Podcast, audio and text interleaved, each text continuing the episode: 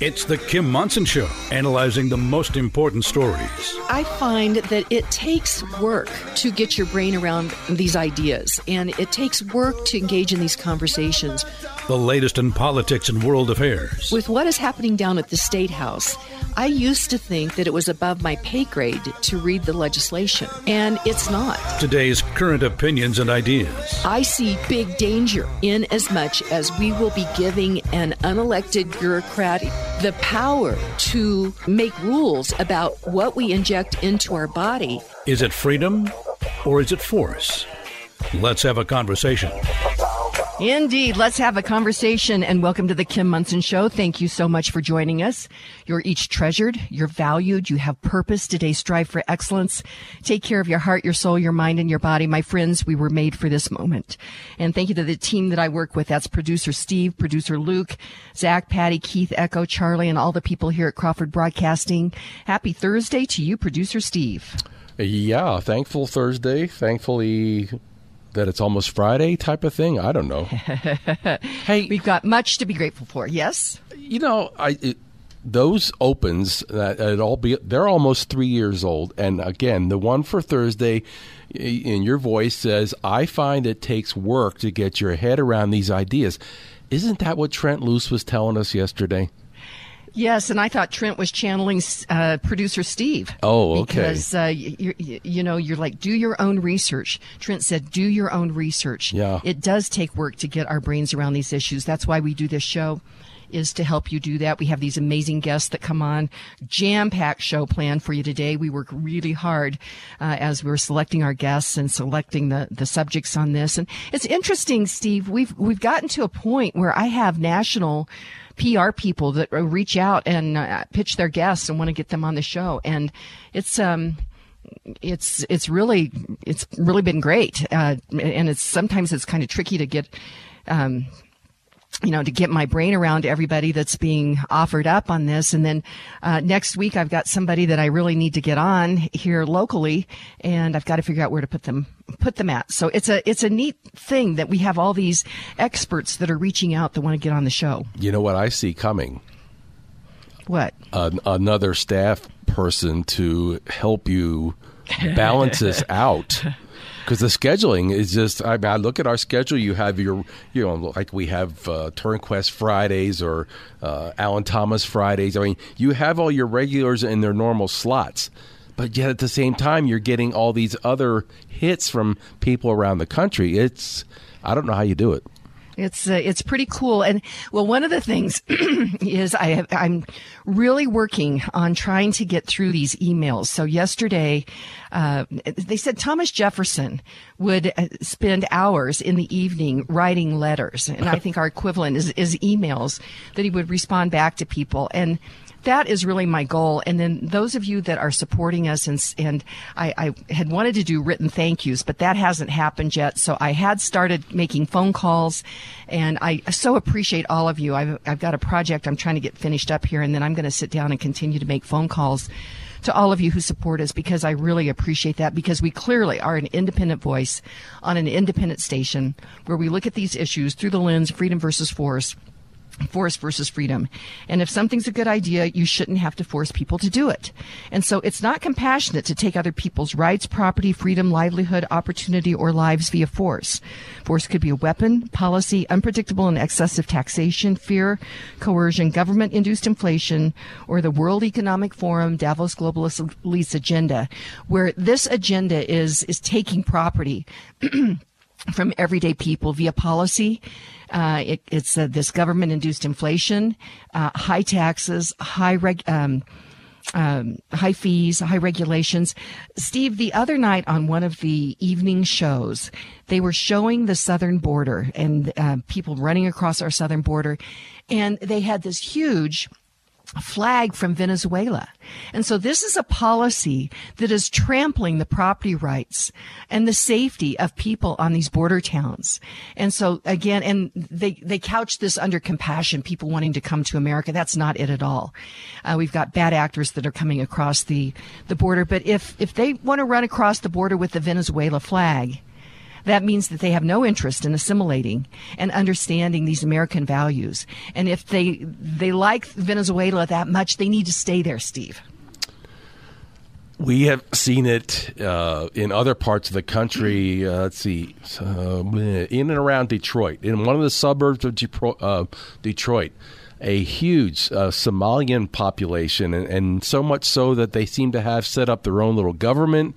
Uh, the police, local police, do not want to go into those areas because the lack of assimilation. So this is, in a way, it's nothing new. It's just concerning that it's growing.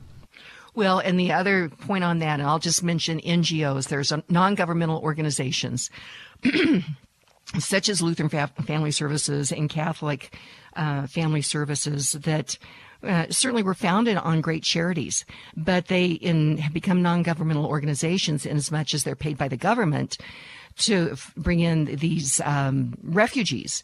And uh, instead of uh, assimilating them, we see what's happened, just as you mentioned, regarding this place in Detroit. And so things have gotten totally sideways on something that was supposed to be good to bring people in as refugees that were being. Um, um, uh, I can't think of the word, but you know, terrorized. That that they were that that they were being um, you know. Um, victims of, of, you know the the regime that they were at that is uh, that's noble bring them in to understand our American idea but that that's not that wasn't that's not happening and so this is a real problem and this is how how government then pushes for their agenda uh, so, for example, um, like under the Obama administration, you use these NGOs, bring people in, you put them on government assistance. That means that we're taking money from citizens to pay for this, all under the, the guise of compassion. And that's not the way that it's supposed to work. Charities are supposed to take care of that, not government coming in and infusing money into these charities where then they start to do the government's will because of that. I remember during those Obama years when this when this particular topic was flaring, the left's uh, attempt to get us to feel guilty about it, mm-hmm. they went out and somebody was quoting words from the poem that's at the base of the uh, Statue of Liberty, the new mm-hmm. Colossus, mm-hmm. and they were saying, "We are a nation of immigration." And you know, get it through your heads, and and this is why we're doing this. It's like, wait a minute, you're you're legal immigration versus what's happening at the southern border right now they're they're two different worlds. They, they are but yet in a way they're not because these NGOs then were bringing people in legally as well. So this has been storming our border uh, both legally and illegally. And one of the things uh, at the base of the uh, Statue of Liberty is give me your week. We should look that up. But but the the the thing that they would leave out is those that yearn to be free, uh, and and they. I thought that that was so interesting they would leave that out. But I need to stay on task here because we have so much going on. Oh yes. First thing, check out our website. Sign up for our weekly newsletter there. You'll get first look at our upcoming guests, our most recent essays. You can email me at kim at kimmonson.com. And we have something new, Steve. And I know you're a little concerned about all the moving parts on this, and rightfully so. But we now have a text line that will come in directly to my phone. And so I do want to hear from you. The number is 720-605-0647. That's 720-605-0647. I'll try to keep an eye on that. Uh, our bill of the day is an important one, uh, important issue. and, and that is regarding water. And of course, we talked a little bit about this earlier in the week. It is Senate Bill 23010. The sponsors are Senators Jeff Bridges, Democrat, Cleave Simpson, Republican, and Representative Barbara McLachlan, Democrat and its uh, Water Resources and Agriculture Review Committee says the bill removes a reference to the Water Resources and Agricultural Review Committee being an interim committee and removes an outdated reference to Senate Bill 96094. So that means that was passed back in 1996 in the legislative declaration. The bill also removes limitations on the number of meetings and the number of field trips the committee may hold and require the committee to meet at least four times during each calendar year. Um, I agree. Water, we've got to address the water issue. Uh, uh, uh, and I guess this is a step in the right direction to to have more meetings. Uh, I guess legislatively they needed to do that. Uh, Cleave Simpson, uh, who was one of the sponsors, said water is the lifeblood of our state. The General Assembly has the responsibility to ensure today's water needs are being met and tomorrow's water needs are accounted for. I totally agree with him. Says by eliminating arbitrary limitations on the Water Resources and Agri- Agriculture Committee, we can better address and solve the water problems we face here in Colorado. Uh, well, I hope I hope that's the case. I'm not sure getting bureaucrats and politicians more meetings is really what we need to do. I think we need to get serious with California first of all. Uh, the fact that they had uh, 10 years worth of rain that they just let go out to the ocean. Uh, that uh, in fact, uh, let's see. Yvonne had sent me a text from one of her water water specialist said um, water st- you can't have water conser- you can't have water conservation without water storage. And so we've got to get serious about water storage. Uh, i think desalination plants on california we need to put pressure on california to do a better job on that. Instead they want us all of us on the upper states to conserve water and just go ahead and send it right down the, the Colorado River. We have to have some serious conversations about this, Steve. And I hope that this, this uh, Senate Bill 23010 will make that happen, Steve. I'm sorry, I was talking to your, your next guest. Oh, no problem. I, I just, I just think you've already said it. Someone else mentioned it yesterday about the desalinization. Uh, that's right there. Uh, California doesn't even broach the subject, as far as I know. And no, they, they they talk about spending billions of dollars on a bullet train from what San Diego to San Francisco. Yeah. How about spending those billions of dollars to do a pipeline, uh, desalination plant, do a pipeline, then from uh, the Pacific Ocean over to Lake Mead? That would solve that problem right then and there. But it's interesting. I mean, you said it yesterday, and then one of our guests said it yesterday too. And it's like this common sense thinking it's just not part of the you know the formula out there. And I don't know that Northern California has it as bad as Southern California, but what are they doing in terms of water retention, uh, new projects? You know, in that light, they're doing nothing. And I don't know. They, seem like they're putting hurt on other states. They're they're doing something. Trent Luce said this yesterday. They are actually uh, destroying some of their their water. Um, as um, storage facilities, and there. I mean, it, it's hard to believe. Hmm. It's hard to believe. So we need to get really serious on that. So let's see. I do want to get to our quote for today because I was thinking of our guest today and just of the great courage that we have with Leslie Manookian, who'll be on in the second hour, uh, Cain, uh, that's going to be on in the first hour, and um, I was just thinking about courage. And so I found this great quote on courage, and I wanted to share that with you. Let me get to it here. Next page. Here we go. This is by Ed, Edgar Guest. He was born in 1881. He died in 1959.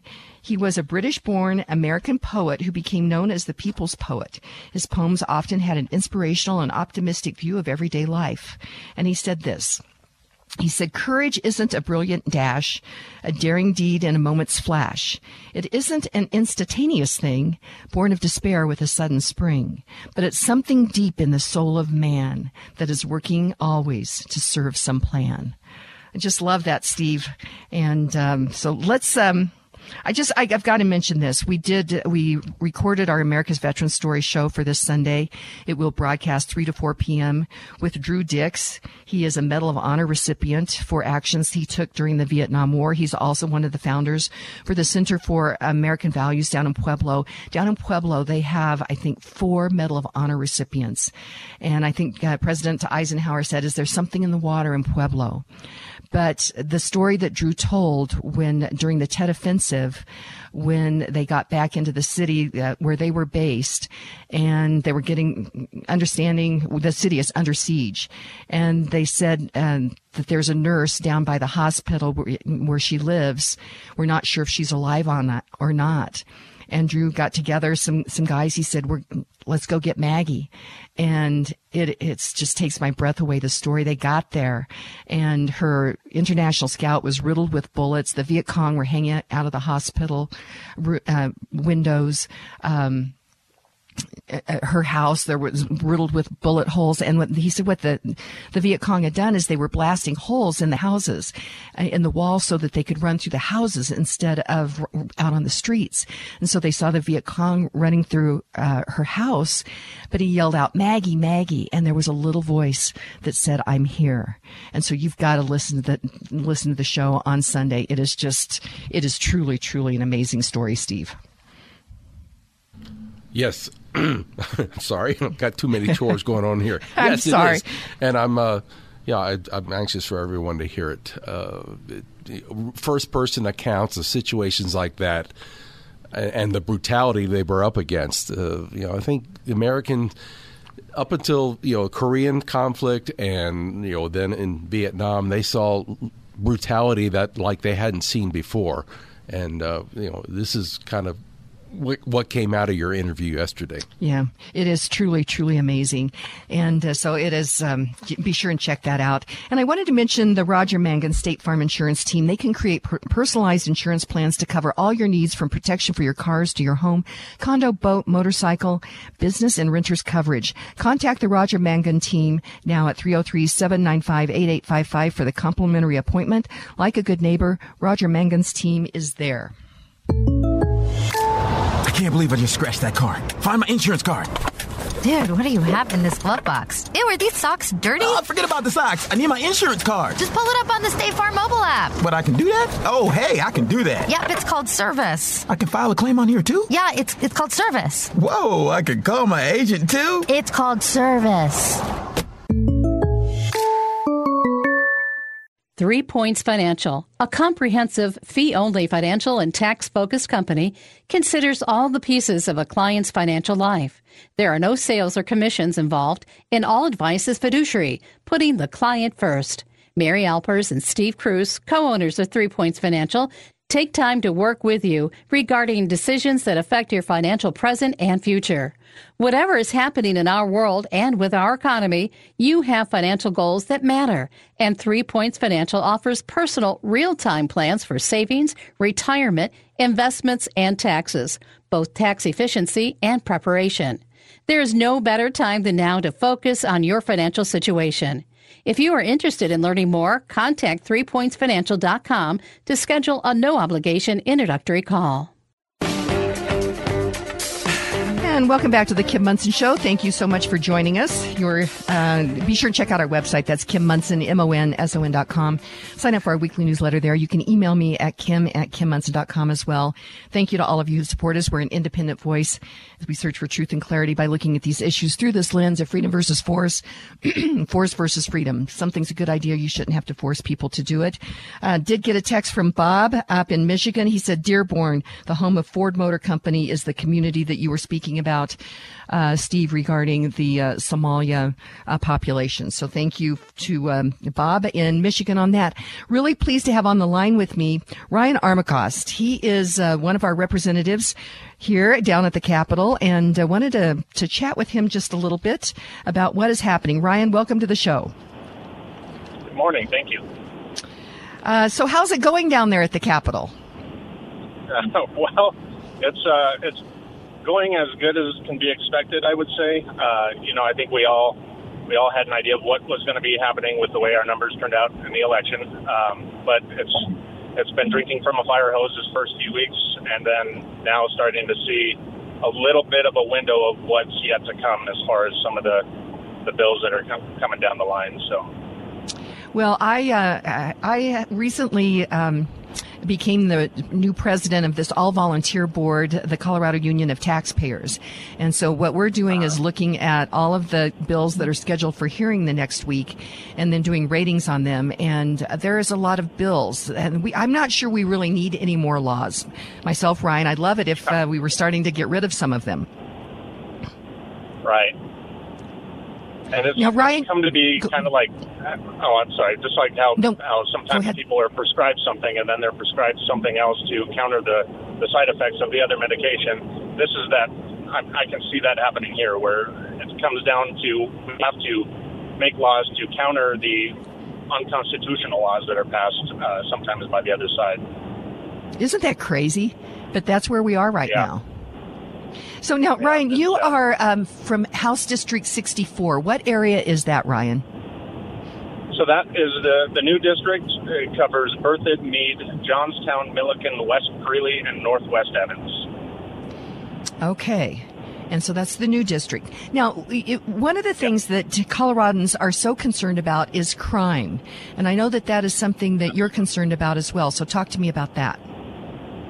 Well, I come from a career of I have 22 years military, and during that time, I was uh, I started Marine Corps and retired Colorado Army National Guard. Um, so during the Colorado Army National Guard, I was a reservist. I was able to work in law enforcement, and uh, I had a job ten, for 10 years with the Larimer County Sheriff's Office. Uh, eight of those years were in the jail, so I worked in corrections and patrol. Um, it was alarming to see, uh, you know, from the time I retired, I retired at the end of 2019, the, the sudden turn toward law against law enforcement after that, and also the just the crazy uptick in crime and with that, there were, were soft judges and, and prosecutors that were letting dangerous criminals off with, you know, the same the same thing as a slap on the hand. They would get probation for basically a felony that was pled down. Um, so these these criminals have no accountability and no real idea of punishment for anything they're doing. They're getting off for for nothing. They might pay a hundred or two dollars in restitution or bond fees but uh, that's it.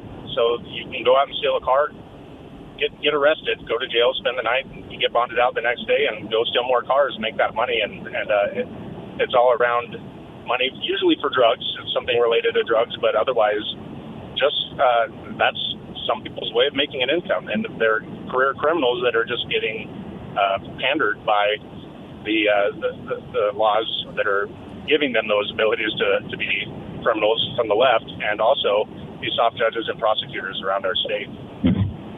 Do you see bipartisan uh, work, working together to try to uh, solve this because Colorado is uh, Roger Mangan with the State Farm Insurance. We had a conversation about this. Colorado is number one or number two, depending you know which years you're looking at, in car thefts in the country. Uh, Ryan Armagost, yeah. this is uh, Crazyville. Yeah, yeah, and and to uh, make that as soft as it is, basing it on the value of the car, you're taking a car away from somebody that's their livelihood. It doesn't matter if their their car is a $500 blue book value. That's their livelihood. That's how they get to and from work. That's how they get their kids to school. When you take that away from somebody, that's not something that you should just be, oh, it's a $500 theft.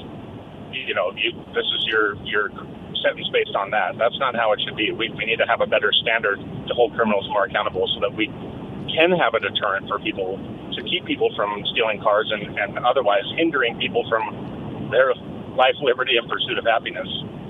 Uh, spot on on that, Ryan. Do you see? Um, do, do you see Democrats that are interested in helping you solve this problem? Oh yeah, sorry. And to that question, I do, and I'm I was surprised and refreshed by that. Uh, there are some Democrats that came in, and a lot of them have law experience.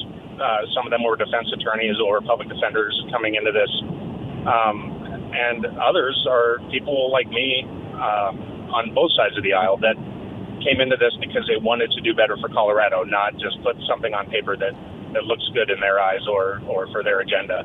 Um, you know, people that are are wanting to serve their constituents of all backgrounds, not just their one-sided uh, constituents so I, I, have been able to work with a lot of Democrats that are very willing to take where take on where we're at with uh, our crime situation.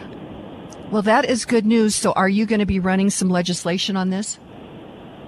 I've got some legislation, more or less, to help out law enforcement. Um, I'm on one with with a Democrat that is to give DACA uh, or otherwise undocumented citizens the ability to get post certified and be able to carry a firearm as a law enforcement officer, as a sworn law enforcement officer. Uh, I think it'll help recruiting. It will help, you know, diversity has become a big thing in all all uh, employment aspects. But with that, I mean, you don't always have a Spanish speaking officer in situations. A lot of places around the state that you need uh, a Spanish speaking officer to be able to maybe de escalate a situation or otherwise uh, control a situation.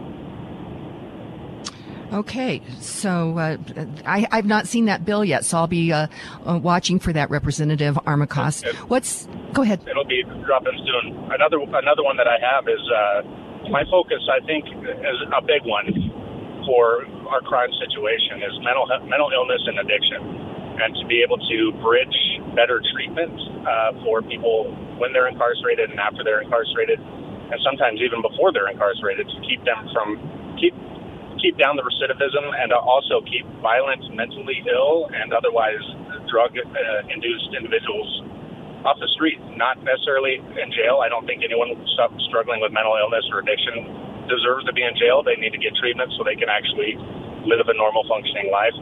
But uh, hopefully that will be something that can help bridge that uh, connection between criminal justice system and the state to uh, help prevent filling those beds in our correctional facilities and prevent recidivism.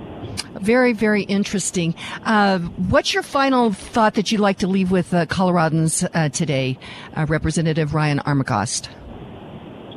I think the biggest thing I would say for people is uh, for the conservative side of, of our legislation, both the, the, Senate and the House, is overwhelmed. Uh, our Republicans are, we, in years past, we've been on, on our heels, uh, but right now we're on our backs. We're getting steamrolled by Democrats and some extremist uh, ideology going through in bills. So when you see these things, if you see your elected officials sharing something on social media or otherwise, share that away. Make sure the public knows what they voted for. Elections have consequences, and people really need to know the results of what they're electing and voting for. So share that stuff on your platforms and otherwise have a voice um, and have a seat at the table come testify when you see something coming to a committee that you want to speak on. Come testify.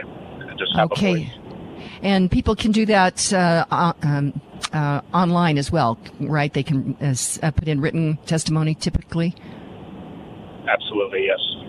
Okay, uh, Representative I, Ryan. I don't We'll we'll get that for people. Uh, Representative Ryan Ar- Armagost, first of all, thank you uh, c- because I know that it is tough there, but thank you for for being there. And again, you know, we look at the, at these issues, freedom versus force, for, force versus freedom, here on the on the um, on the show because uh, a smaller government means the individual has a bigger opportunity to go after their life, liberty, and pursuit of happiness. So, Representative Armagost, thank you so much. Thank you, and thank you for the time. Absolutely. And uh, want to talk with Lauren Levy. You know him. He's one of the great sponsors of both the Kim Monson Show as well as America's Veteran Stories. He's an expert in the mortgage arena. He works with a number of different lenders and he can help you with uh, um, a new mortgage or a re, uh, refinance, uh, possibly, or um, line of um, line of credit on your house as well as uh, reverse mortgages. Lauren Levy, did I get them all? Did I say everything? Pretty much. I think I think you covered them all. Okay, good deal. Hey, the Fed uh, met what yesterday and the day before. What uh, what happened with them? So it's actually a really good thing for most people that um, no matter where you stand, they they raised by a quarter, which was um, anticipated, but at one point people were thinking it was going to be 50 points, and they only went 25. They signaled they might do one more 25 in March, but that then they were going to sit and wait, which is what we want to see. We want them to just sit and wait and see the effect of all these raises on the economy. Um, and then some of the words that the Fed chair used in his uh, his you know his address after was words like disinflation, where it was the first time where he has said that they can actually see inflation is coming down. Usually they just keep saying that it's out of control or too high. This time he said they can see it coming down, which is going to make them want to wait a little bit, which is great. So the immediate reaction was the market turned upside down and went up because it was down earlier in the day and uh, mortgage rates pulled back a little bit. So it was a it was a pretty good day. Okay, and uh, so you, I mean, you're helping people when interest rates were so low. Uh, people were locking in these low rates. What are you seeing people doing now? How can you? How are you helping people now? Well, what's happening now is that it, every time mortgage rates pull back a little bit more, they return some more purchasing power to people that are looking to buy a house, so they can afford a little bit more of a house because with the inventory being still low here in Colorado, we haven't had prices pull back necessarily as much as in other places. And so every time rates pull back a little bit, people can afford that much more home, which is nice for them. The other thing that we don't talk about much, Kim, sometimes is when the Fed does raise rates. The one the one group of people that does help is savers, and people that have been really punished for the last decade is people that just Mm-hmm, used to buy CDs and money markets and have money in the bank that were making nothing. I saw a CD yesterday for like 13 months at four and a quarter, which I was like, whoa, that's that's way more than I had even noticed, you know, going way back. So um, that's nice to see that happening. But as far as loans, um, you know, people can really purchase more. But if they've bought a house in the last six months to eight months, we're getting down to where they might be able to refi and get a lower rate and save a chunk of money. And that's bringing into play that whole, you know, marry the house, date the mortgage that you and I talk about all the time. We're we're we're starting to get near where you can be rewarded for buying the home of your dreams and now save money on a refi as well. Okay. So uh, if people want to uh, explore that, how can they reach you, Lauren Levy? Best way is to give us a call at 303-880-8881. That's Lauren Levy, 303-880-8881. Uh, greatly appreciate it. Thank you, Lauren Levy. Of course. Thanks, Kim. And stay tuned for this important message from Karen Levine. Award winning realtor Karen Levine has nearly 30 years of experience with REMAX Alliance. As a director with the National Association of Realtors, Karen Levine works to protect private property rights. Karen Levine believes in home ownership. Because of Karen's love of dogs, Karen volunteers regularly with GRRR, Golden Retriever Rescue of the Rockies, helping golden retrievers find their forever homes. Call Karen Levine to help you buy or sell your home because she understands that it's more than just a house. Call award winning realtor Karen Levine with REMAX Alliance today at 303 877 7516. That's 303 877 7516. What do Albert Einstein, Thomas Edison, and Nikola Tesla have in common? None of these men graduated from college, but each of them had enormous intellectual curiosity. Scientist Dr. James Lyons Weiler is creating a new kind of educational model for the busy, intellectually curious. IPAC EDU. Classes are affordable and interactive, and experts in each of their fields, with courses in biology, philosophy, analytics, health and wellness, political science, chemistry, regenerative science, and psychology. There is a spring 2023 course for you. Dash over to ipacedu.org, ipac-edu.org for more information and to register. That's ipac-edu.org. Mom, why is it so cold in the house? Is the thermostat broken? The Public Utilities Commission approved another rate increase, and I can't afford the bill. Colorado families are struggling to make ends meet. It's time to hold the Colorado Public Utilities Commission accountable and take the burden off our families. Don't get cold feet. Turn up the heat on the Colorado Public Utilities Commission.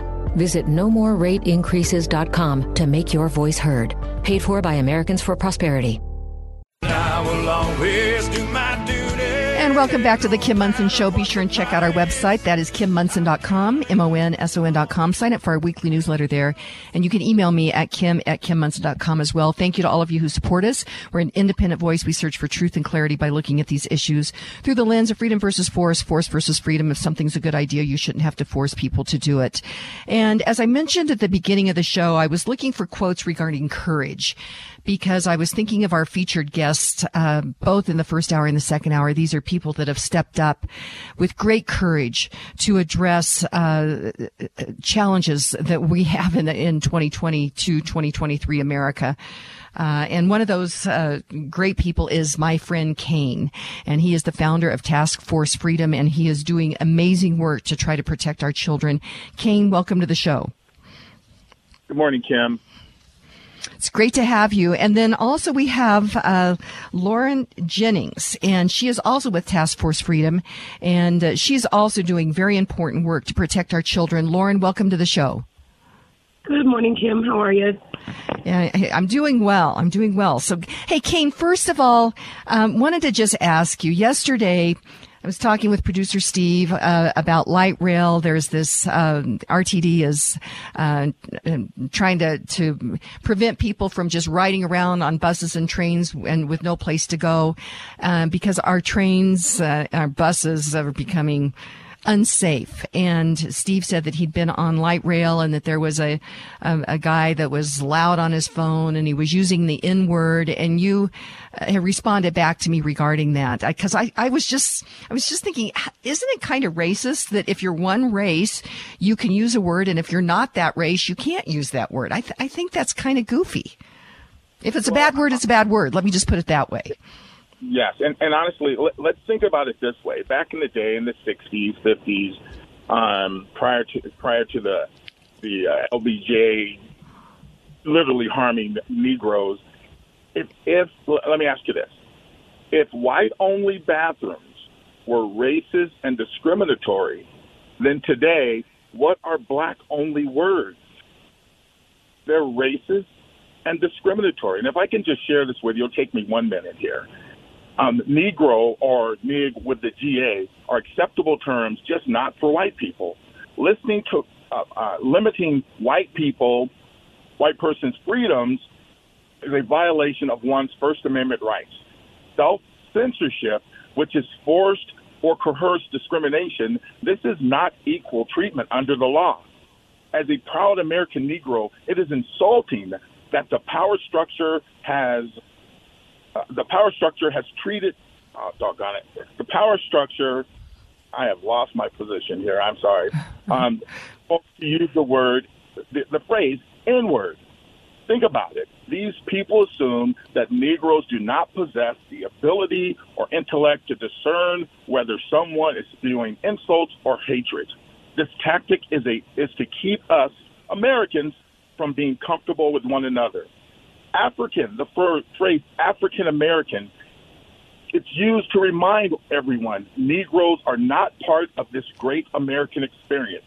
No connection, no foundation, no pride of ownership or inclusion. African, the phrase African, why in the world would I identify with a continent that enslaved and sold my forefathers to Spaniards? We are being played. Those folks that control language have been playing with us for decades and decades. So they forced they forced us to to demonize the word Negro. So you're saying Martin Luther King was wrong. You're saying that uh, Malcolm X was wrong. Frederick Douglass was wrong. What they've done is they continue to control the language to control us, to control our thoughts to control our ability to to relate with one another. And I'm sick of it. And and and I think it's childish to say N word. Oh, oh, and everybody does it. Black, white, pink, green. You know who doesn't do it? Spaniards and Mexicans. Because it is a it is a vital part of their into, of their um, vernacular. It's used every day without any feelings of of hatred or or or uh, distress or it, it is a. In fact, my friend who speaks Spanish, you can ask her, Yvonne. It is used every day. So why are we taking this word Negro and attaching so much hatred and racial vitriol to it? It's a game that they play with us. They they started it back in the '70s, and now guess what? We have to accept. We got to accept men that pretend to be women. We got to accept all these other different phrases. There's 130 different um, uh, sexual genders.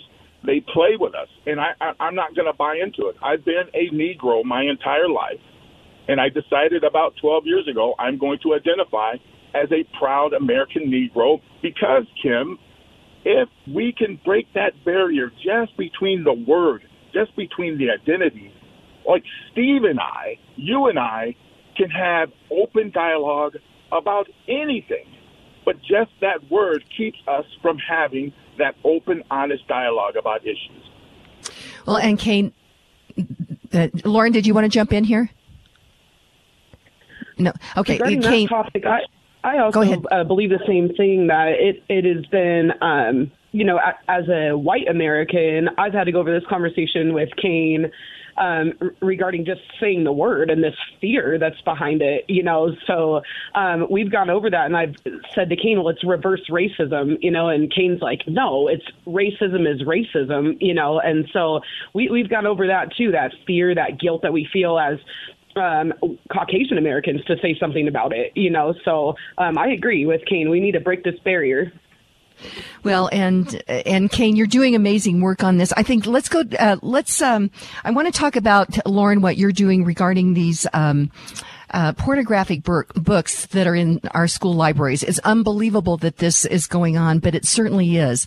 And so uh, we'll talk about that here in just a moment. But I just wanted to again highlight another great sponsor of the show, and that's Roots Medical.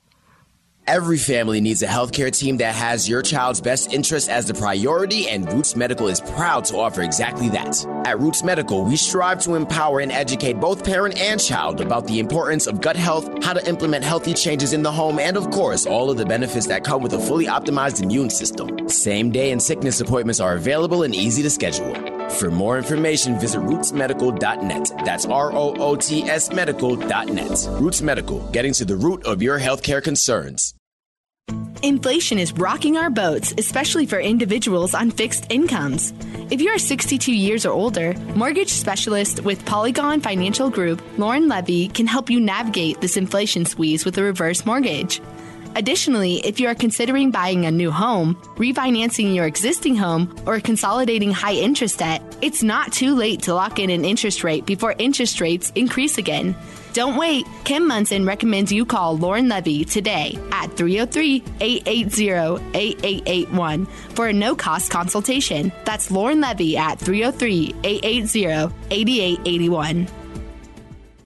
Franktown has everything you need to get started or to improve with a firearm. Franktown is a family friendly gun store and are invested in the success of their customers, no matter what your age, gender, or experience level is. Franktown sells firearms and ammo at or below MSRP, has an indoor range on site, and offers tactical and safety training. Franktown Firearms is always a safe and easygoing environment for all customers. Come to Franktown for a comfortable, no pressure experience when shopping or learning about your firearm with approachable experts dedicated to your development as the owner of a firearm. Franktown Firearms has everything you need to get started and or to improve on any background experience. Visit klzradio.com slash franktown to schedule your firearms training today or find more information at franktownfirearms.com. Franktown Firearms, where friends are made. This is a house that Jack built. And welcome back to the Kim Monson Show. I'm Kim Monson. Be sure and check out our website. That's Kim Monson, M-O-N-S-O-N dot com. Sign up for our weekly newsletter there. You can email me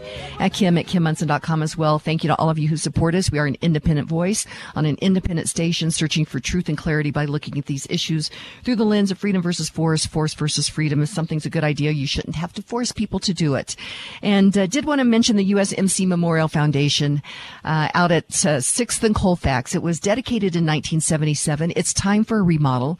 Paula Sarles, who is the president of the USMC Memorial Foundation, and her team are uh, raising the money for this uh, remodel. And you can help her by going to usmcmemorialfoundation.org, making a contribution. You can buy a brick to honor your military service or your loved one's military service. With Mother's Day and Father's Day coming up here soon, as fast as time's going, it's going to be tomorrow.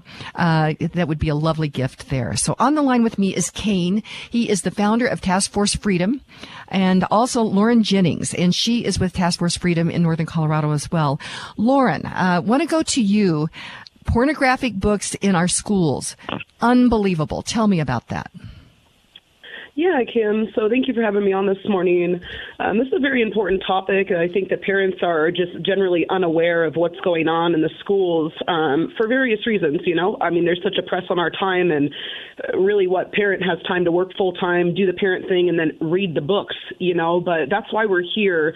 Um, I'm a stay-at-home mom myself, so I have been uh, using my time, being a steward of my time, to help my community and um, take the time to get into the books. And so um, I, I want to preface this by um, letting you guys know I am not an attorney by any means. I'm just a concerned citizen. So um, my interpretation of all of this is just simply my interpretation. Um, you can seek legal counsel for further opinion if needed, but um, I say that because our country is a country founded on law and order, right? Um, we're founded by the Constitution, the Bill of Rights, and these things set the basis for how we run our country. And um, the same as our state, right? So the, the Constitution of the United States is the supreme law of the land. There shouldn't be any law um, at a state level, nor the Constitution can supersede what the Constitution reads. So our First Amendment rights to free speech are protected under that. But there are some things under free speech that are not protected, and one of them is obscenity. So we go back to the legal definitions of things, right? Because people have their opinions on what what they say is obscene or pornographic, but then there's the law where people are bound by the law, and then there's a consequence if you break the law. Um, and so under federal obscenity laws, it outlines very specific criteria under the uh, Miller test, which defines what is considered obscene. Um, further, it goes into the Colorado laws, which also define what is considered obscene and really just reiterate what is federal. So, um, a lot of my research has just been founded in the policies for the school board. I'm always hammering them on their own policies, which is what founds them and binds them, you know, and then also right back to the law and the Constitution. Um, these sitting school board members, according to school board policy, are legally responsible, and that is a quote from the policies for what is in the school libraries, right? Well, as a um, a, as an elected official, they're also bound according to their oath of office, which has been confirmed. You know, all three school districts that we battle, I have confirmed that there is a signed oath of office for these folks. Um, that they understand they are bound by the Constitution of the United States and the um, Colorado Constitution as well as the laws. And if there is a violation of those, they cannot sit in, in office. So they have been warned, um, you know, but with no re- recourse. We've told them they're clearly violating the law, and we haven't found a recourse. We're looking for some legal counsel for some assistance on this, but um, in fact, these books are obscene by legal definition. And um, we do have the excerpts from the books, so this isn't a matter of, you know, an opinion. This is raw fact. Um, and um, we have the excerpts available. You know, if anybody's interested in the book lists or the excerpts within them, you can contact us at taskforcefreedom at AOL.com. We can get you the information directly and you can check it out for yourself um, to see. But that's where we're at. You know, and uh, Lauren, you mentioned that parents are busy. Uh, they're trying to take care of their kids. They're trying to put food on the table, which is uh, becoming more expensive to make that happen and put fuel in their cars. Again, all this is because of public policy. And I know that parents are feeling squeezed. Grandparents and community members need to become involved in this as well because everybody has a stake in this. And this idea that in school we're thinking kids are going to school reading reading great books. We talk about reading all the time. Well, I I say read great books. You only have a certain amount of hours in the day, and if you're me- reading junk or you know these pornographic books in school instead of about great men and women and what they're doing uh, it's it's really robbing children of their their time and also ro- uh, robbing them of their innocence lauren Absolutely. Um, and, and I think that what's going on nationwide, this movement that's been happening is they want to disrupt the moral compass, right? They want to demonize um, having a moral compass, you know, whether that be conservative, Christian, or whatever you pick, you know. They want everybody just to um, accept anything you know, and then they want to demonize you and, and point you to be the bully if you say, no, this is not morally right according to what I believe, you know, and, and then further on that, there are, um, there's a Colorado constitutional law that is written in the Bill of Rights. Um, it's Article 2, 30B, it states that there's no protected status based on homosexual, lesbian, or bisexual orientation. And it, within this, it clearly states school districts cannot ordinate policies uh, supporting these folks, right? Just to put them in one class, they can't claim a minority status, a quota preference, a protected status of discrimination. And by no means is this a movement to hate on LGBTQ or Black Americans. you know, or to pick at authors or anything like that. This is simply um, on the basis of protecting children from being sexualized. And so, whatever movement is being painted is incorrect. We're simply trying to protect children from being sexualized uh, um, in the school districts. And when you say being sexualized, that means they're being groomed. Uh, and they, and um, we so we talk about mental health, mental health, which I'm very concerned about the legislature getting involved in mental health. But what you said, Lauren, I thought was very important is that we're we're getting to a point where anything goes. There's no foundation. You know, there's no place to to to stand. And when that happens, we are going to have mental health challenges. It almost seems like it's by design. Cain, what's your thoughts on this? Yeah, I let me add this. Um, so we we're addressing these issues with Thompson, Poudre, and D6, the Greeley Evans uh, school districts. I will say this: these people are arrogant. They believe that the law, the law of the land, will not hold them accountable. And I've said this to them in person. We, you, will be held accountable for the harm that you cause to these children may not be today. It may not be tomorrow. Maybe when you're in a wheelchair and you have a diaper on and someone's wheeling you around the house, someone's going to knock at the door and you're going to be either civilly held accountable or criminally. But what they are doing, it is being done on purpose. It is being done to destroy, not only to destroy the family, but to destroy the minds of these children. It, truly, it is an attack on capitalism. Because if I can mm-hmm. destroy the minds, if I can destroy these children and, and keep them from thinking properly and turning them to mental nutcases, I can ultimately destroy capitalism in the future. And so let me add this. We now I got to ask you. So why is why is that important? Connect that dot for me to why destroying capitalism. I think I know the answer. I think it's because their answer then is cultural Marxism. But is that am I getting that correct, Cain? Yeah, and so um, this has been taking place probably since we beat up the British. Um, if I want to turn a, a, a, a free society into a communist, Marxist, um, socialist society, I have to destroy capitalism. I have to destroy the thought. I have to destroy free enterprise. And the only way I can truly do that and be really effective is to start with children. And so, in five years or 10 or 20 years down the road, if I can destroy their ability to think, uh, to create, to invent, then I can move in and I can take the country and make it whatever I want. If I can make people drones that will just follow, that will do what I say, then I can step in and implement whatever system that I want, which is probably going to be Marxism, communism. We're, I believe we're in socialism right now. So.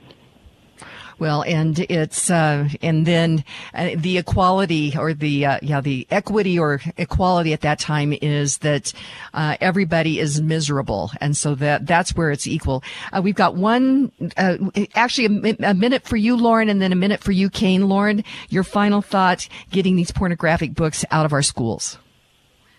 First of all, take your children out of the public school system. Take your children out. Look for alternative means, gather within your community, create co ops. There are so many homeschooling opportunities and communities that are supporting that. Reach out to us again, taskforcefreedom at AOL.com if you have any questions and need support there. Um, also, take action be the change that you want to see in your community. Don't sit back and know this. You're going to be accountable later, you know? So take action, and you can do that by voting. Be aware that there are public uh, school board elections coming up. You can find that information at ballotpedia.org. Um, you can type in ballotpedia.org and school boards, and it just pulls right up for Colorado. You can see what school boards are up for election. You can run for office. Um, and also, you can complete a challenge form. Pick a book that disgusts you and challenge it in the school district. Take the initiative on yourself and challenge these folks directly. And lastly, we've got a petition going, which surely we know doesn't hold necessarily much weight, but does show community support to the school district. So You can find us on change.org by typing in D6, Thompson School District, or um, School District, or simply Task Force Freedom as one word, or spaced out. Okay, Lauren Jennings, thank you so much. Cain, um, I've got a quote for the end of the show that I thought about both you and Leslie Manookian, who is our featured guest in the second hour, and this is by Edgar Guest. So I, I hope you like this, Cain, and thank you for being with us. Yes, ma'am. Okay. And it goes like this. It says, somebody said that it couldn't be done, but he with a chuckle replied that maybe it couldn't. But he would be one who wouldn't say so till he tried. So he buckled right in with a trace of a grin on his face. If he worried he hit it, he started to sing as he tackled the thing that couldn't be done, and he did it. Cain, that's for you. Thank you, Kim. Thank you so much. Okay, and my friends today, be grateful, read great books, think good thoughts, listen to beautiful music, communicate and listen well, live honestly and authentically, strive for high ideals, and like Superman, stand for truth, justice, and the American way. My friends, you are not alone. God bless you, and God bless America. Stay tuned for hour number two.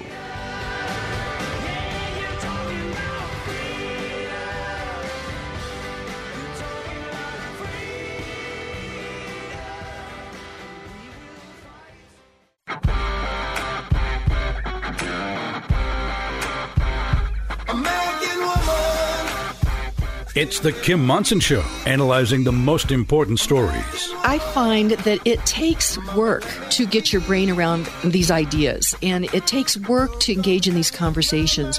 The latest in politics and world affairs. With what is happening down at the State House, I used to think that it was above my pay grade to read the legislation, and it's not. Today's current opinions and ideas. I see big danger in as much as we will be giving an unelected bureaucrat the power to make rules about what we inject into our body. Is it freedom or is it force? Let's have a conversation. Indeed. Let's have a conversation and welcome to hour number two of the Kim Monson Show. Thank you so much for joining us. You're each treasured, valued. You have purpose. Today, strive for excellence. Take care of your heart, your soul, your mind, your body. My friends, we were made for this moment. Thank you to the team I work with. That's producer Steve, producer Luke, Zach, Patty, Keith, Echo, Charlie, and all the people here at Crawford Broadcasting. Happy Groundhog Day to you, producer Steve. Oh, yes. Fresh uh, from Punxsutawney, Pennsylvania. He did see his shadow, so you know what that means. Uh, six more weeks of winter. We've had winter this year. We've had that global warming winter here. I was walking You know out to the mailbox yesterday and noted that in the front yard there's at least thir- 12, 13 inches of snow. I mean, it's not all one shot, it's accumulated, but it's like I haven't seen the grass in six weeks. I know, and we're not used to that here in Colorado. Uh, normally, it, it melts within a few days. So I think we're supposed to be in a, a little bit more, uh, more of a warming trend here. So hopefully, we'll start to get some of that melt. But it's life giving snows that we have have have um, have have gotten, which is truly a blessing. And it makes me think. We talked about the um, bill of the day in the first hour, and this is regarding. Uh, I mean, I guess I think it's a I guess it's a step in the right direction, but more meetings for people to talk about water. I I mean, I just remember when I was on city council was meetings, meetings, meetings. It's like let's get something done. Let's get really serious about uh, water, and we need to get serious with California. My gosh, they had um, these amazing rains, 10 years of rain that just went out to the ocean. Oh, yes. And Steve, remember, there's an ocean there. There's a lot of water. How about some desalination plants? Maybe you could even use desalination plants, desalinate the water. And instead of doing a, a, a train from San Diego to, to San Francisco, use that money and um, build a pipeline and refill uh, maybe Lake Mead or something like that. What do you think about that? Well, what I think is that it is in, in you know here I sit in Colorado, but I I think it's a safe assumption to say that there's nothing like that on the drawing board in terms of desalination plants. Well, I think we need to get serious about about this whole water thing. We need to work together to figure this out. And if you put creativity and innovation behind it, instead of those that um, you know want to limit uh, people's our water now, our food, our energy. Then that way you can control people. But if you actually want to put creativity and innovation behind this and have the have private enterprise uh, do that. I mean, we can solve these problems. And Yvonne actually texted me the quote that I was searching for in the first hour regarding water. And this is from water expert Mike Applegate. He said there is no water conservation unless there is water storage. And then Trent Lucius uh, said yesterday that in California they're actually uh, disassembling uh, some of their water storage uh, areas. It's it's crazyville. By and, the, by the way, how how did she text that to you? You might. Uh, is there well, something you're you want to? Yes, we have. Uh, she actually has my my number, but you this comes directly into my phone. You can text me now if you're. I know that people sometimes are shy to call in. That number is 303 477 one more time 303 477 5600. Collins, our last uh, segment of the, the show. But you can text me now at 720 605 0647. And Eric actually used that. Uh, the actual text line and it's working so you can do that okay Leave i wanted to get Leave it to What's that? Eric. Leave it to Eric to uh, beta test that for us. He's good. He's so good. He's so smart. I have I have such smart listeners. It's uh, pretty amazing. Sponsors Uh, too. There's you know. By the way, Karen's here. Oh, great. Okay, very, very good. Then I want to get to our quote for the day, and then we're going to get get over here to Karen Levine. You know her; she is an award-winning realtor with Remax Alliance, longtime sponsor of both the shows. Uh, but before we do that, I wanted to go to this quote from Edgar Guest. He was born in 1881. He died in 1959. He was a British-born American poet who became known as the people's poet. His poems often had an inspirational and optimistic view of everyday life. He said, Courage isn't a brilliant dash, a daring deed in a moment's flash. It isn't an inst- instantaneous thing born of despair with a sudden spring, but it's something deep in the soul of man that is working always to serve some plan. I love that. And Karen Levine, Remax Alliance. Don't, what do you think of that uh, little quote that we did? I think that quote is delightful. And yes, courage comes deep within. And um, I think you're courageous. I think we see courageous people all the time. And um, we're trying to be courageous and protect private property rights and home ownership. It is under assault. And Karen, you and I have been on this journey together. Property rights is inherent in the American idea uh, that people would have not only the property, a physical property, but also um, the, of the things that they can create. And it is under assault. And it's uh, under assault big time here in Colorado as well, Karen. Well, and yes, I would say we've seen signs of it being under assault with things like the construction defect legislation that took place over a decade ago.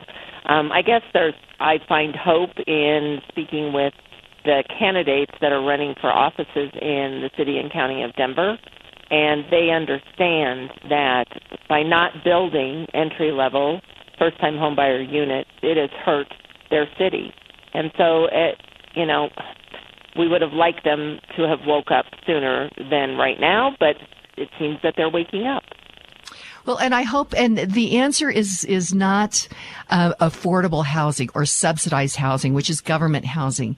The answer is is to get rid of rules and regulations that are making housing expensive to build so that we can actually I, I mean you said that one of your colleagues I think it was in a different market but he said the cost of new construction what 40% of that was just because of rules and regulations I mean just think about if you freed that up you could reduce the cost of housing significantly thereby making it quote unquote affordable Right. When it when regulation imposes fees and taxes, et etc., costs onto getting a product out of the ground, that gets passed on to the consumer.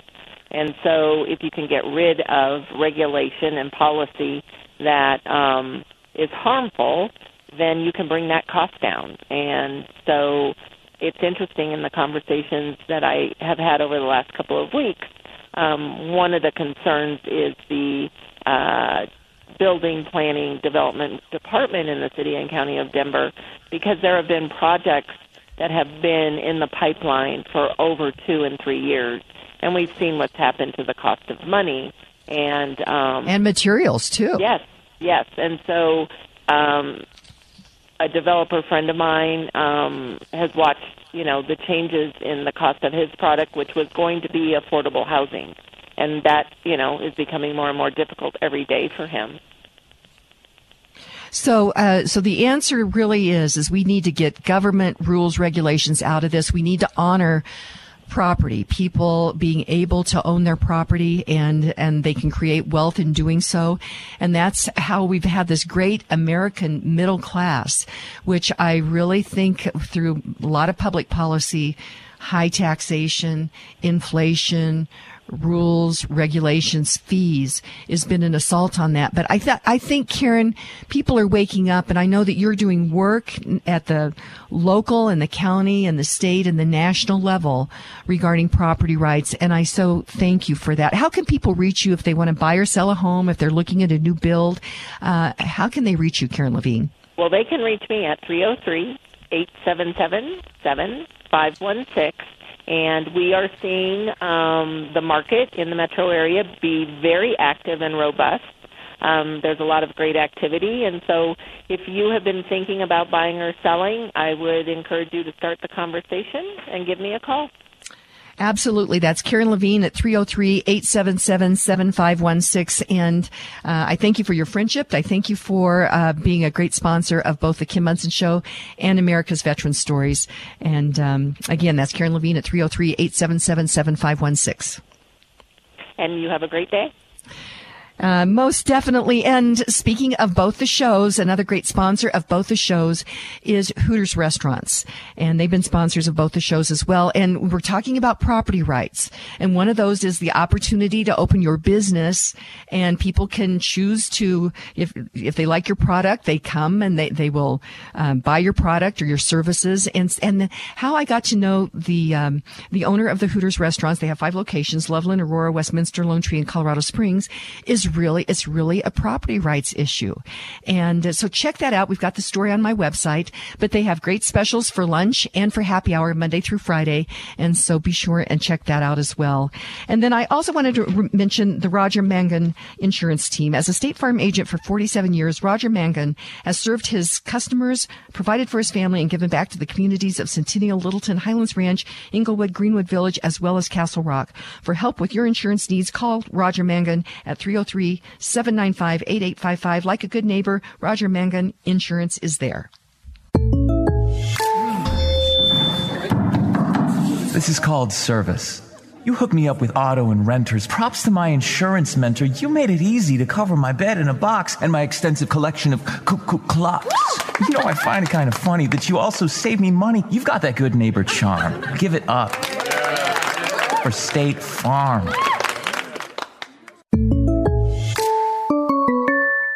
There are always opportunities in changing markets, and the metro real estate market is no exception. That's why you need to work with seasoned REMAX Alliance realtor Karen Levine when you buy your home, sell your home, consider opportunities of a new build, or explore investment properties. Rising interest rates are spurring creativity, innovation, and opportunity in the real estate and mortgage markets. Kim Monson highly recommends award winning REMAX realtor Karen Levine. Call Karen Levine today at 303 877 7516 for answers to all your real estate questions. That's 303 877 7516. You'd like to get in touch with one of the sponsors of The Kim Monson Show, but you can't remember their phone contact or website information. Find a full list of advertising partners on Kim's website, kimmonson.com. That's Kim, M O N S O N And welcome back to the Kim Monson Show. Be sure and check out our website. That is Kim Monson, M-O-N-S-O-N dot com. Sign up for our weekly newsletter there. You can email me at kim at kimmonson.com. And thank you to all of you who support us. We're an independent voice. We search for truth and clarity by looking at these issues through the lens of freedom versus force. Force versus freedom. If something's a good idea, you shouldn't have to force people to do it. Uh, which that is a great segue right into Leslie Manookian. Uh, as I mentioned to all of you, I had chosen these courage quotes for the beginning and the end of the show. Uh, thinking of, of Cain in the first hour and then Leslie Manookian here in the second hour. She's the founder of the Health Freedom Defense Fund. And if you go to their website, it says Health Freedom Defense Fund stands for freedom, choice, and the most basic of human rights, bodily autonomy. Uh, Leslie Manookian, welcome to the show. Good morning, Kim. It's wonderful to be with you again. It is great to have you also. And, uh, Leslie, first of all, just give us a quick description, Health Freedom Defense Fund, your journey on how you you ended up here because you'd been a hot shot on Wall Street uh, for many years.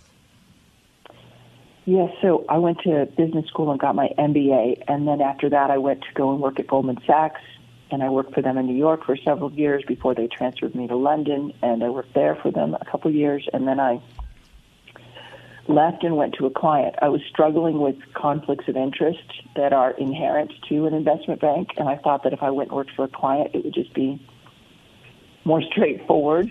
And so I worked there for, I forget, it was seven years, I think, that I ran the um, Alliance Capital's European Growth Portfolio Management and Research businesses. And, you know, so I spent a lot of time on Wall Street, and I kind of had a front row seat to the kinds of things that most people don't get to see, which is how CEOs talk to investors about what they're doing. And I saw things that were deeply disturbing to me. And after that period of time, I just couldn't do it anymore. I felt that it was literally destroying my soul. And so I left. After my son was born, um, I quit. And I dedicated the rest of my life to making a difference on the planet because I felt I was playing for the wrong team. I heard, you know, CEOs talk about um, how they knew that their new drug was going to kill people, but that they'd still make billions in dollars off of it, and I just couldn't take it. so I, I left, and I um, committed my life to making a difference. And then shortly after that, I started learning about um, vaccine injuries, something that I had never had any clue of. I thought vaccines were the greatest invention of humankind, and um, I started reading about them. I read a book called "Vaccines Are They Really Safe and Effective," and it took me on this journey. I, I just was stunned by what it read, what I read, because the back of the book had over 960 footnotes in it, and I'm kind of an analyst geek by nature. That's what I did on Wall Street for most of my career was analyze stocks and decide which were the best to buy. And um, um, this book had all these references in the back of it to medical literature, mainstream news, going back a century, documenting, detailing serious harms from childhood and adult vaccines, from flu shots and measles shots and polio shots and pertussis shots and all these things. And I'm talking things like rheumatoid arthritis is a documented table compensable event, meaning that the federal there's a federal law called the National Childhood Vaccine Injury Act, and there is a table of compensable events. This this act protects the pharmaceutical industry from any and all financial liability and legal liability for the harms that their shots cause. So just think about that. Digest that for a minute. When you give your kid a shot, you can't sue the maker of that shot if something happens to your kid, um, unless you can um, establish willful misconduct. Um, and that's even if the company could have made a better shot. So even if there's some kind of a design defect. And we have documented in the literature this host of problems from things like rheumatoid arthritis. As I mentioned, this is a table event. So they have a table of compensable events in, at under HHS in connection to this law that says if this happens within X number of days, if you have seizures within um, or a encephalitis, which is an inflammation of the brain within seven days of a measles shot or an MMR shot, it's acknowledged and admitted to be due to the shot itself. And your child can obtain compensation, supposedly, without any kind of question.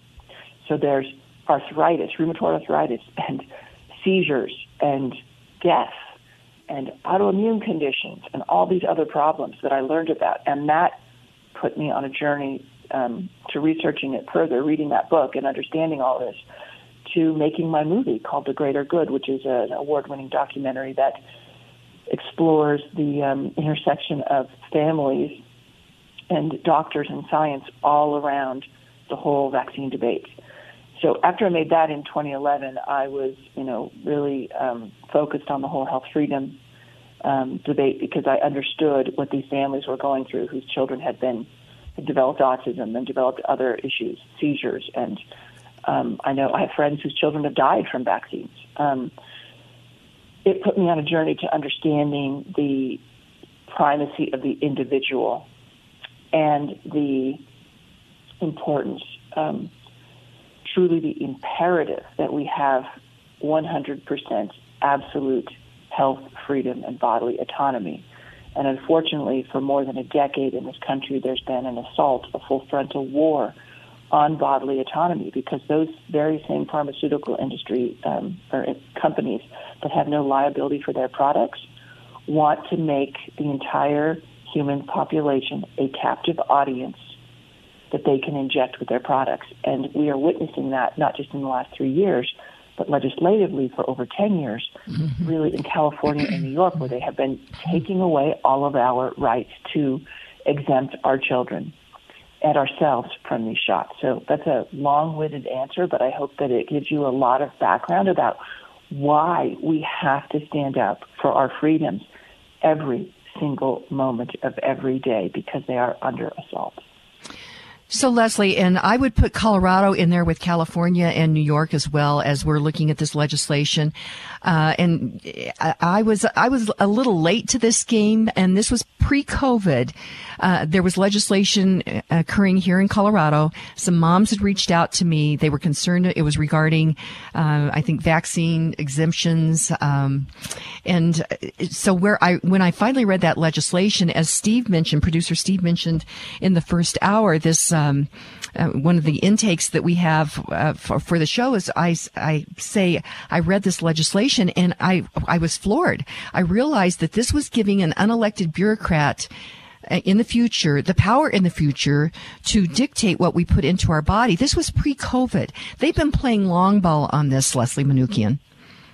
A hundred percent. In 2009, remember we supposedly had the swine flu epidemic, and the truth was the government was saying that there was an emergency, and the truth was that only one to, I think it was 6% of all people being tested tested positive. In some states, it was 1 or 2%. They lied. They literally lied. And investigative journalist Sharyl Attkisson, she was then of CBS, CBS, she documented all of this. She went to state health departments and she had them give her their test results, and she found out that the CDC was, was misleading the American public about the true um, nature of the issue. Why is that important? Because that then led to California, New York, and other states. I'm talking back in 2009. They started um, passing legislation that would allow in California children 12 and above to consent to a vaccine for a sex- sexually transmitted disease like hepatitis B or HPV, they claim, um, without parental knowledge or consent. In fact, any kind of knowledge or any reference in the medical um, records of the child would be shielded from parental scrutiny. Literally, you couldn't do so. This started, we're talking 12, 13 years ago, they were doing this. And yes, in Colorado, and, and in California, it started with that. And they said, don't worry, we're not going to intrude on parental rights. And then they went and they said a year or two later, oh, we're going to introduce this child's bill of rights that required that children had the right to proper parenting, proper medical treatment, proper education. Well, who decides what those things are? The state. Right. And so if you don't like what they're doing, if you don't want to inject your children and you choose something else, the state says, no, no, no, that's not proper parenting. It didn't pass. But then they went and they every day, every year or two years, they passed something new that attacked the family, attacked parental rights, took away your right to exempt your child. And then in Colorado a few years ago, my family, I have family who lives in Colorado, they started the same thing. And what they do is they say, you can't exempt your child without being indoctrinated by a healthcare worker, right. a nurse, or a doctor. And this is what they've done in Colorado. You have to go and you have to watch a video, or you have to have a consultation with them where they literally tell you the official narrative and they completely ignore the mountain of science that connects autism, allergies, obesity, learning disabilities, epilepsy and seizures, um, autoimmune conditions, and all these other problems, neurological complications to vaccines. They ignore it, they pretend it doesn't exist, and they try and brainwash you and then make you consent to something that you know you're going to harm your child if you don't vaccinate them and and risk the community. This is what it's Yeah. all about. And so this has been going on literally for more than probably 12 or 13 years, and I've been involved with it since the beginning. And it is, it's COVID is just one step on this long process, the stripping of us of our rights and installing a totalitarian digital control system. That's what's really happening, and it's going further in other countries already with what are called 15-minute cities. But I bet you have to go to break, so I'll stop there. Well, well, and with that, go- go to healthfreedomdefense.org and contribute there as well to uh, Leslie's really important work. And again, that's healthfreedomdefense.org. And we want to talk about uh, this um, this um, uh, case regarding uh, having to wear a mask on uh, airplanes. Biden wants to uh, wants to have the power to again remask us on airplanes, and so we want to talk with uh, Leslie Manookian about that. But before we do that, I want you to listen to this really important message from Three Points Financial. Three Points Financial, a comprehensive fee only financial and tax focused company, considers all the pieces of a client's financial life. There are no sales or commissions involved, and all advice is fiduciary, putting the client first. Mary Alpers and Steve Cruz, co owners of Three Points Financial, take time to work with you regarding decisions that affect your financial present and future. Whatever is happening in our world and with our economy, you have financial goals that matter. And Three Points Financial offers personal, real time plans for savings, retirement, investments, and taxes, both tax efficiency and preparation. There is no better time than now to focus on your financial situation. If you are interested in learning more, contact threepointsfinancial.com to schedule a no obligation introductory call.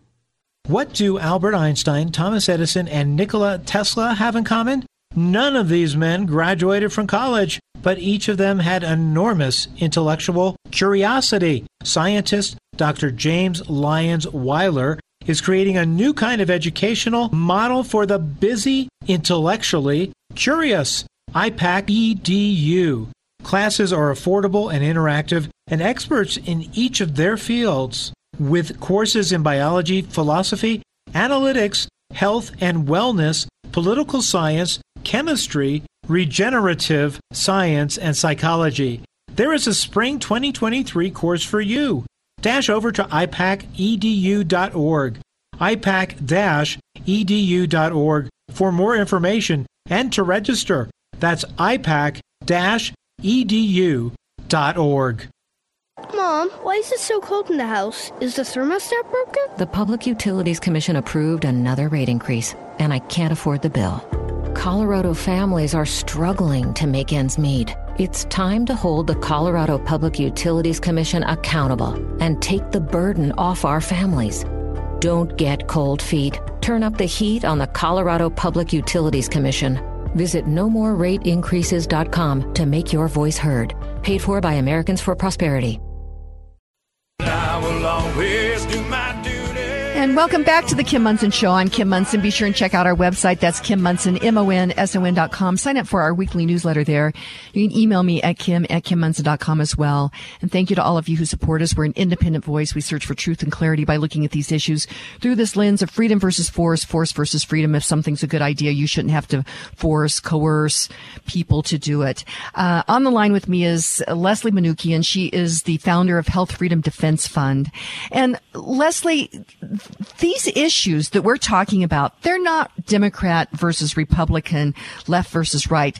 These are, this is an American issue because you and I probably come come to the same spot, but we got to this spot uh, differently, I would say, uh, Leslie Manookian. Oh, very much so. Um, you know, as I was mentioning in the earlier segment, I went through this whole process of being on Wall Street and starting to realize that these people are, what I would say, pretty careless, perhaps even reckless with human lives.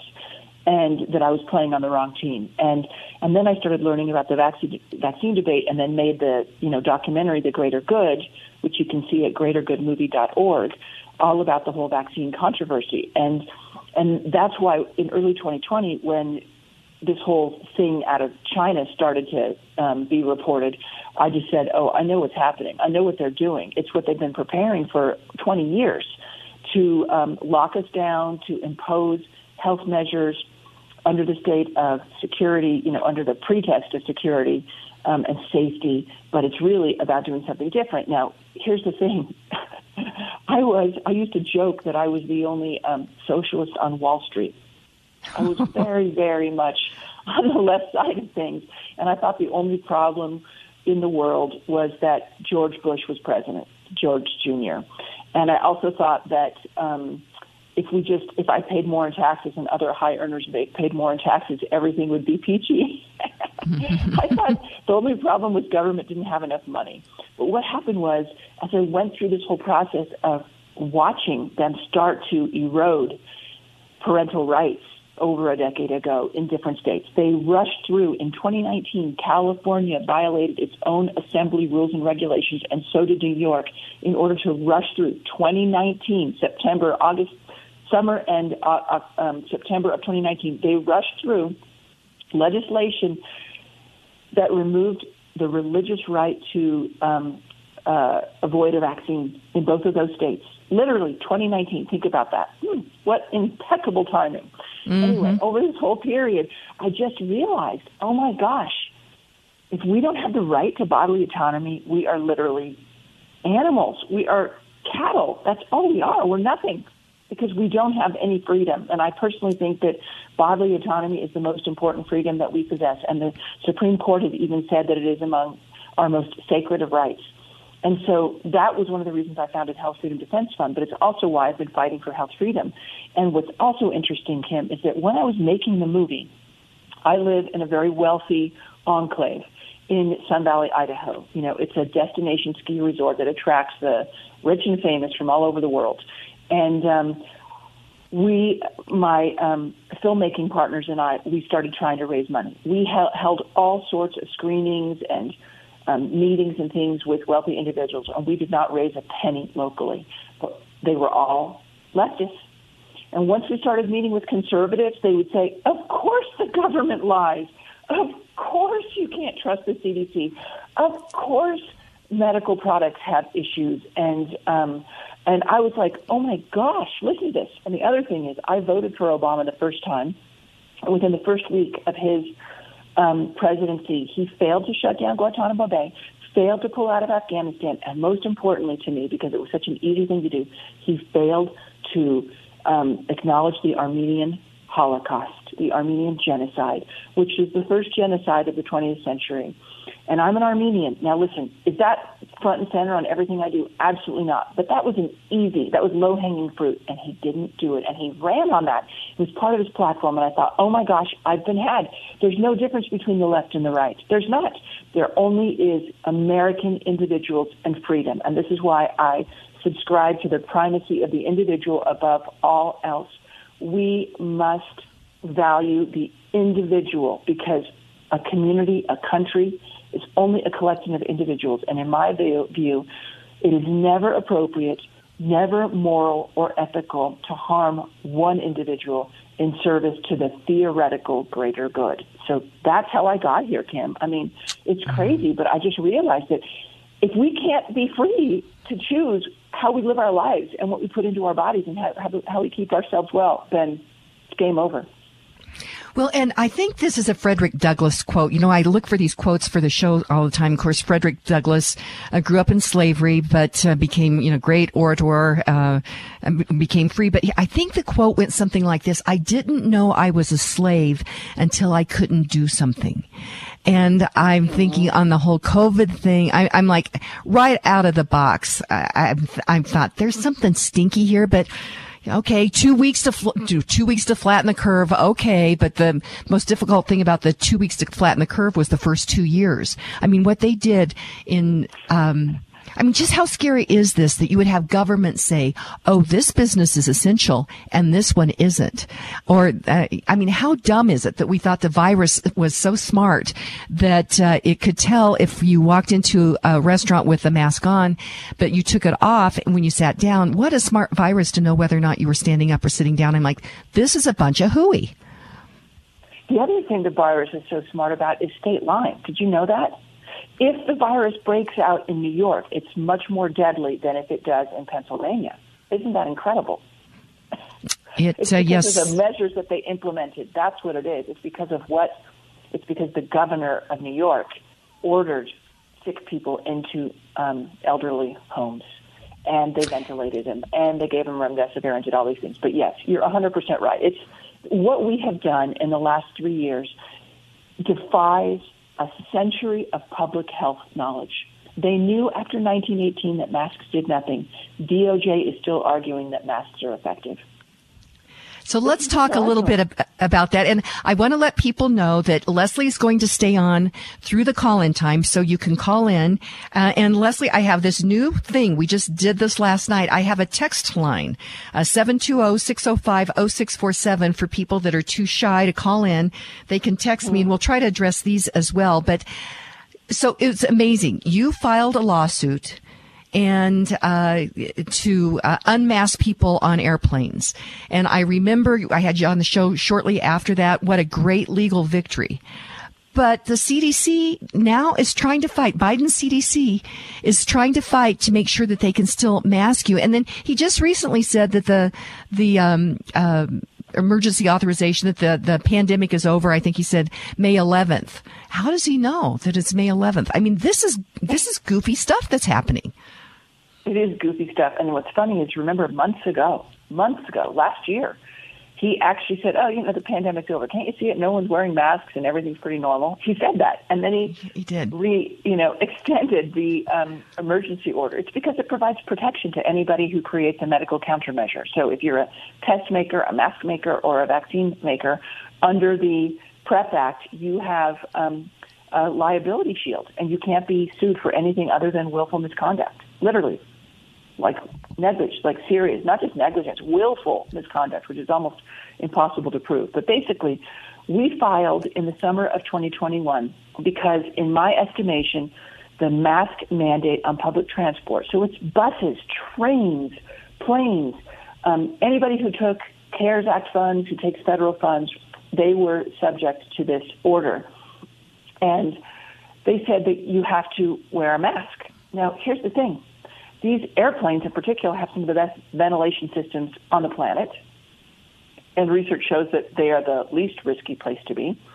Um, but on top of that, when CDC um, filed this, all CDC said, so once Biden took office, his first full day in office, he said, I'm going to instruct the CDC to issue a mask rule. And a week later, CDC obliged. We thought that was wrong because we thought that, I mean, I thought if they can do this to us, remember, it's not just sick people, it's millions of healthy people flying in airplanes, taking buses, taking trains every single day who are now subject to this. That's the most arbitrary and capricious thing imaginable. And not to mention the fact that they did not justify it. They simply said, well, there's an, there's an emergency. And that is not adequate from the perspective of Congress, which established the Public Health Service Act in 1944 and the American um, the uh, Administrative Procedure Act. And so what happened was we went and challenged it, and we won. Um, the judge in the Tampa District of uh, Federal Court in Florida ruled that we were right on a bunch of counts, that they had violated the proper notice and um, comment from the public. They had not articulated or justified their rule out, rule adequately, and that they lack statutory authority for issuing such a far-reaching rule. So we were in court. The DOJ is um, appealing it, and we were in court with oral argument on January 17th, so just two weeks ago.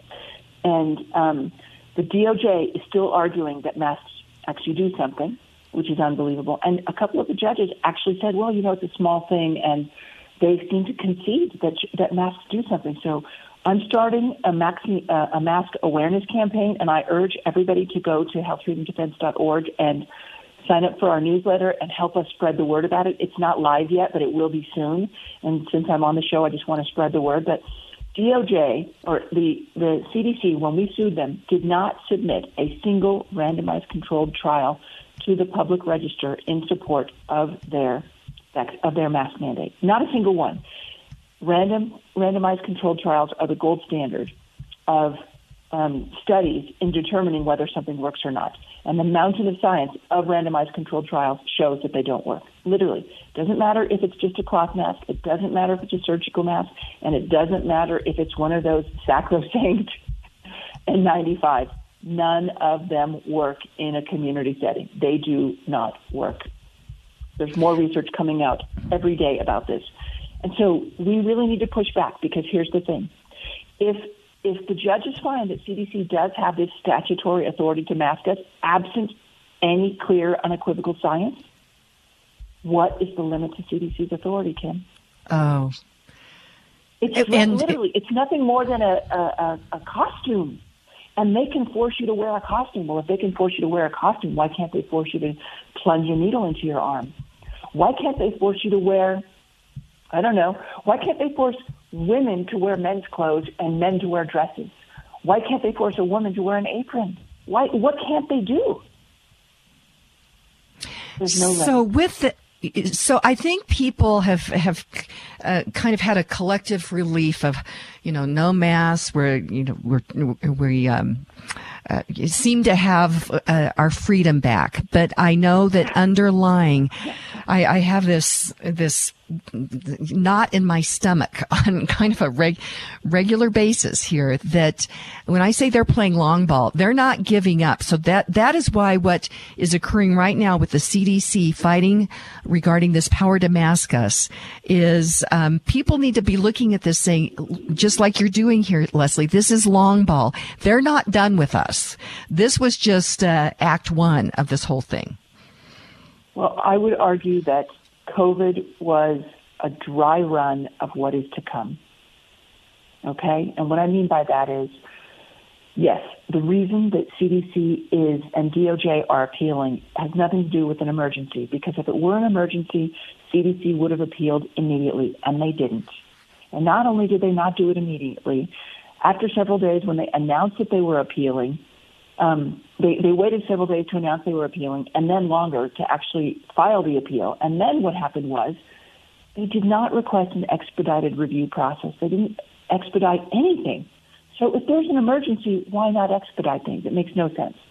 But here's the bigger issue that people don't understand, and that is that while COVID may be going away, this push, this long ball game that you're talking about, for it's for something other than public health. It's about control. It's the digital control grid I mentioned.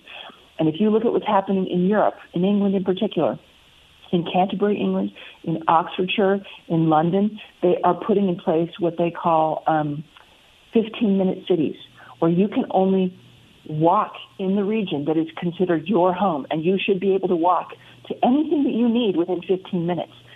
Here's the catch that all sounds nice you are not allowed to leave your 15 minute city, your zone. So they're taking Oxfordshire, which is the county around Oxford, England. They've divided it into six components, and you are not allowed to leave those six zones, one of those zones, whatever you live in, without permission. And no more than 100 times a year in your car. Think about that. This is now being rolled out. They've got these congestion zones and congestion charges and things like that, they are driving small businesses on what are called the high streets, which are in like the little village town cores, out of business. Does that remind you of anything? Shutting down small and medium sized businesses, right? This is what's going on, and this is the next push. So all of this, this, this um, rhetoric in favor of electric vehicles, electric power, all of this. They want to take away our freedom. In, in England, during the lockdowns, you were not allowed to drive further than five miles from your home. oh my gosh! You to accept being imprisoned in your little region. And this is how they control us. So this is where it's going. Yes, COVID is going away, and they're going to introduce Act Two, which is climate lockdowns and other issues. And these things have been passed by the local councils. Oh, they they have. In fact, uh, right here in my local uh, area, that we've seen Republicans that are carrying the water for uh, development that is uh, is this World Economic Forum kind of stuff. So, Leslie, you're going to be uh, staying on for our call in time, and I've got a bunch of different text messages uh, coming in as well. But I, I, I want we we need to be intellectual intellectually curious, and that is why check out Dr. James Lyons Weiler's IPAK-EDU because if we get this knowledge, we can gain wisdom, we can gain courage to stand against what is probably going to be coming down the pike. So go to ipak-edu.org and take a look at the courses for the spring uh, session and sign up there. And then also just uh, wanted to mention uh, Lauren Levy. We had him on in the first hour, and be sure and listen to this message. Inflation is rocking our boats, especially for individuals on fixed incomes. If you are 62 years or older, mortgage specialist with Polygon Financial Group, Lauren Levy, can help you navigate this inflation squeeze with a reverse mortgage. Additionally, if you are considering buying a new home, refinancing your existing home, or consolidating high interest debt, it's not too late to lock in an interest rate before interest rates increase again. Don't wait. Kim Monson recommends you call Lauren Levy today at 303 880 8881 for a no cost consultation. That's Lauren Levy at 303 880 8881.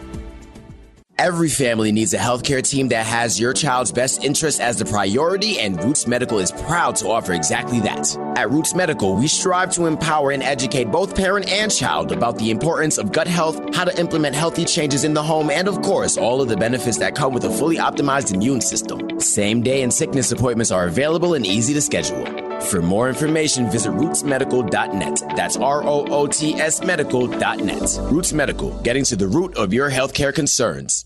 Finding a firearm or training course can be intimidating for anyone, especially when you're new at it. Franktown has everything you need to get started or to improve with a firearm. Franktown is a family-friendly gun store and are invested in the success of their customers, no matter what your age, gender, or experience level is. Franktown sells firearms and ammo at or below MSRP, has an indoor range on site, and offers tactical and safety training. Franktown Firearms is always a safe and easygoing environment environment for all customers. Come to Franktown for a comfortable, no pressure experience when shopping or learning about your firearm with approachable experts dedicated to your development as the owner of a firearm. Franktown Firearms has everything you need to get started and or to improve on any background experience. Visit klzradio.com slash franktown to schedule your firearms training today or find more information at franktownfirearms.com. Franktown Firearms, where friends are made. This is a house that Jack built, y'all. And welcome back to the Kim Monson Show. Be sure and check out our website. That's Kim Monson, M-O-N-S-O-N dot com. Sign up for our weekly newsletter there. You can email me